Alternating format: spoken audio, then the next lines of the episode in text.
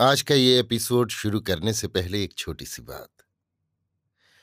क्या आप भी अपना पॉडकास्ट बनाने की सोच रहे हैं? तो एंकर ट्राई कीजिए। ये पॉडकास्ट बनाने का सबसे आसान तरीका है।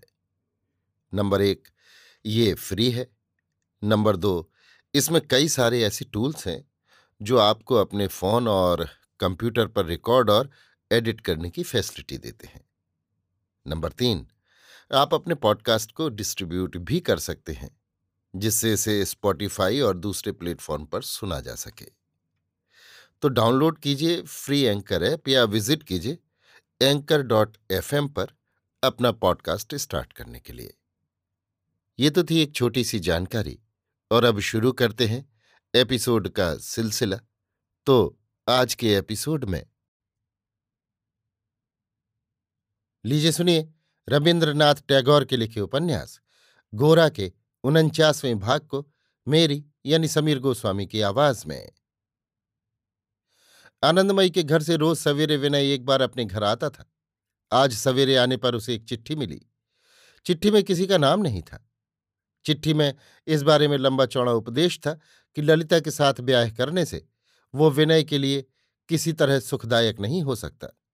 और ललिता के लिए भी वो अमंगल ही का कारण होगा।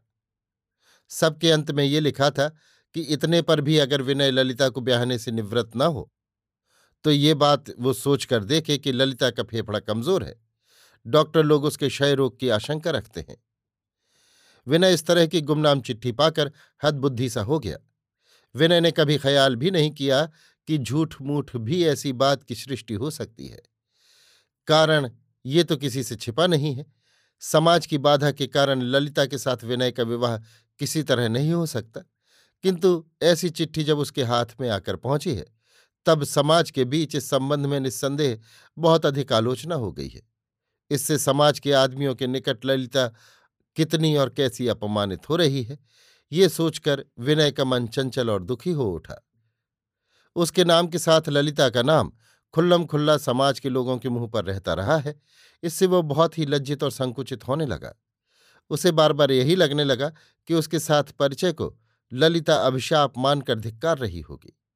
उसे ऐसा अनुभव होने लगा कि ललिता अब कभी उसकी ओर आँख उठाकर देखना भी पसंद नहीं करेगी। हाय रे मानव हृदय! इस तीव्र ग्लानी के बीच भी विनय के चित्त के भीतर एक निविण, गंभीर, सूक्ष्म और तीव्र आनंद लहरा रहा था। जिसे वो संभाल नहीं पाता था, जो सारी लज्जा और अपमान को अस्वीकार कर देता था। इसी आनंद को किसी तरह दबा देने के लिए वो अपने घर के बरामदे में तेज़ी से टहलने लगा, लेकिन सवेरे के प्रकाश से झरता हुआ एक मदिर भाव मानो उसके मन पर छा गया। राह पर जो फेरी वाले हाँक लगाते हुए चले जा रहे थे, उनकी हाँक के सुर भी मानो उसके हृदय में एक गहरी चंचलता जगाने लगे। बाहर के लोगों की निंदा ही मानो एक बाढ़ की तरह ललिता को बहाकर उसके हृदय के किनारे पर छोड़ गई। समाज से बहकर आई हुई ललिता की इस मूर्ति को वो और दूर न हटा सका।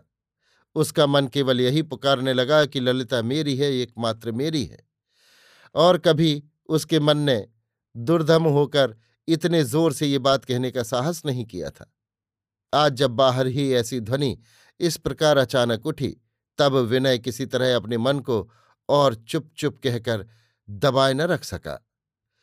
विनय इस तरह चंचल होकर जिस समय बरामदे में टहल रहा था, उसी समय देखा हरान बाबू रास्ते में चले आ रहे हैं।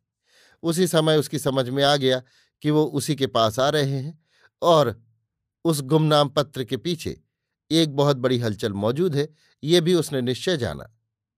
और दिन की तरह विनय ने अपनी स्वभाव सिद्ध प्रगल्भता नहीं प्रकट की।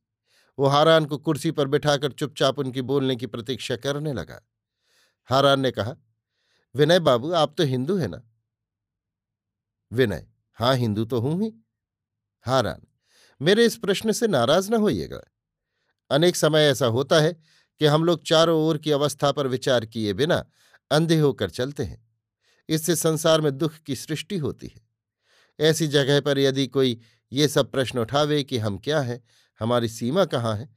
हमारे आचरण का फल कहाँ तक पहुँचता है? तो वह अप्रिय सत्य होने पर भी प्रश्नकर्ता को अपना मित्र ही समझेगा। विनय ने हंसने की चेष्टा करके कहा वृथा आप इतनी भूमिका बाँध रहे हैं। अप्रिय प्रश्न से पागल हो उठकर, किसी प्रकार अत्याचार करने का स्वभाव ही मेरा नहीं है। आप बेखटके अपने को निरापद समझकर मुझसे सब तरह के प्रश्न कर सकते हैं। हारान बाबू मैं आपके ऊपर किसी इच्छाकृत अपराध का दोषारोपण नहीं करना चाहता। किंतु विवेचना की त्रुटि का फल भी विषमय हो उठता है।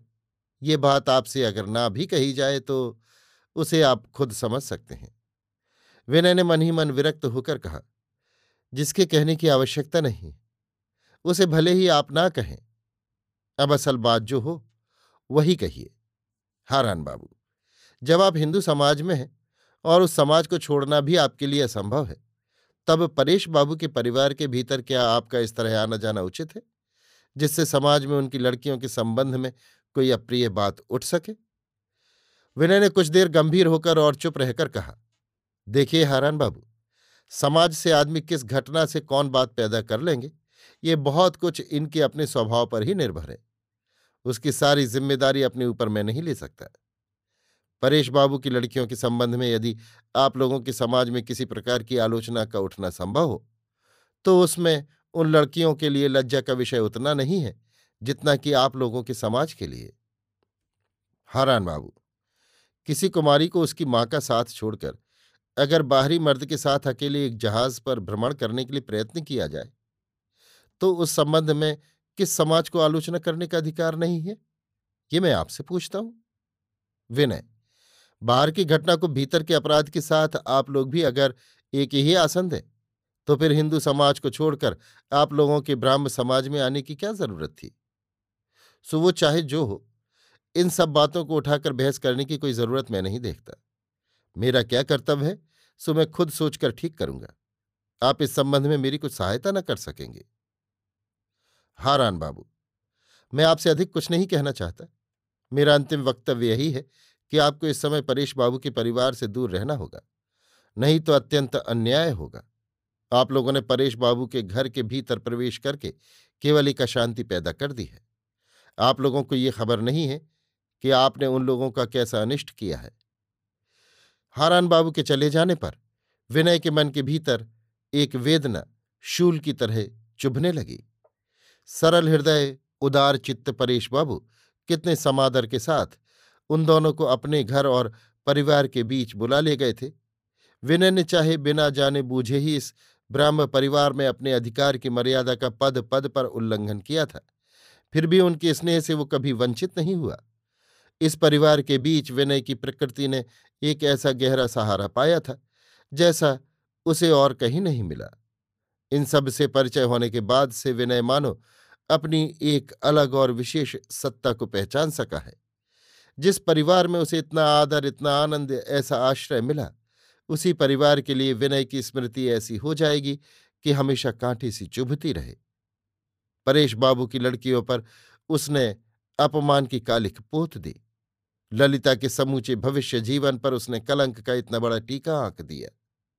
इसका क्या प्रतिकार हो सकता है? हाय रे हाय, समाज नाम की चीज़ ने सच्चाई के मार्ग में कितनी बड़ी बाधा खड़ी कर दी है। ललिता के साथ विनय के मिलन में सच्ची बाधा कोई नहीं है।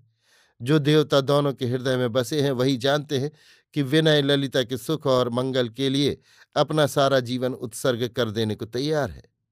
वही देवता तो प्रेम के आकर्षण में विनय को ललिता के इतना निकट ले आए हैं।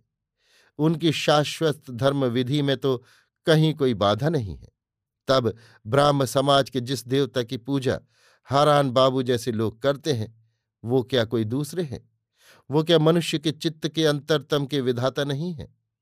ललिता के साथ उनके मिलन की राह में कोई निषेध अपना कराल मुँह बाए खड़ा हो, और वो केवल समाज को ही मानकर, मानव मात्र को प्रभु का आदेश न माने तो वही निषेध क्या पाप न होगा? लेकिन क्या जाने ललिता के लिए भी ये निषेध ही बलवान हो? फिर शायद ललिता विनय को, कितने संशय हैं, कहाँ इनका हल मिलेगा? अभी आप सुन रहे थे रविन्द्रनाथ टैगोर के लिखे उपन्यास, गोरा के उनचासवें भाग को मेरी यानी समीर गोस्वामी की आवाज़ में।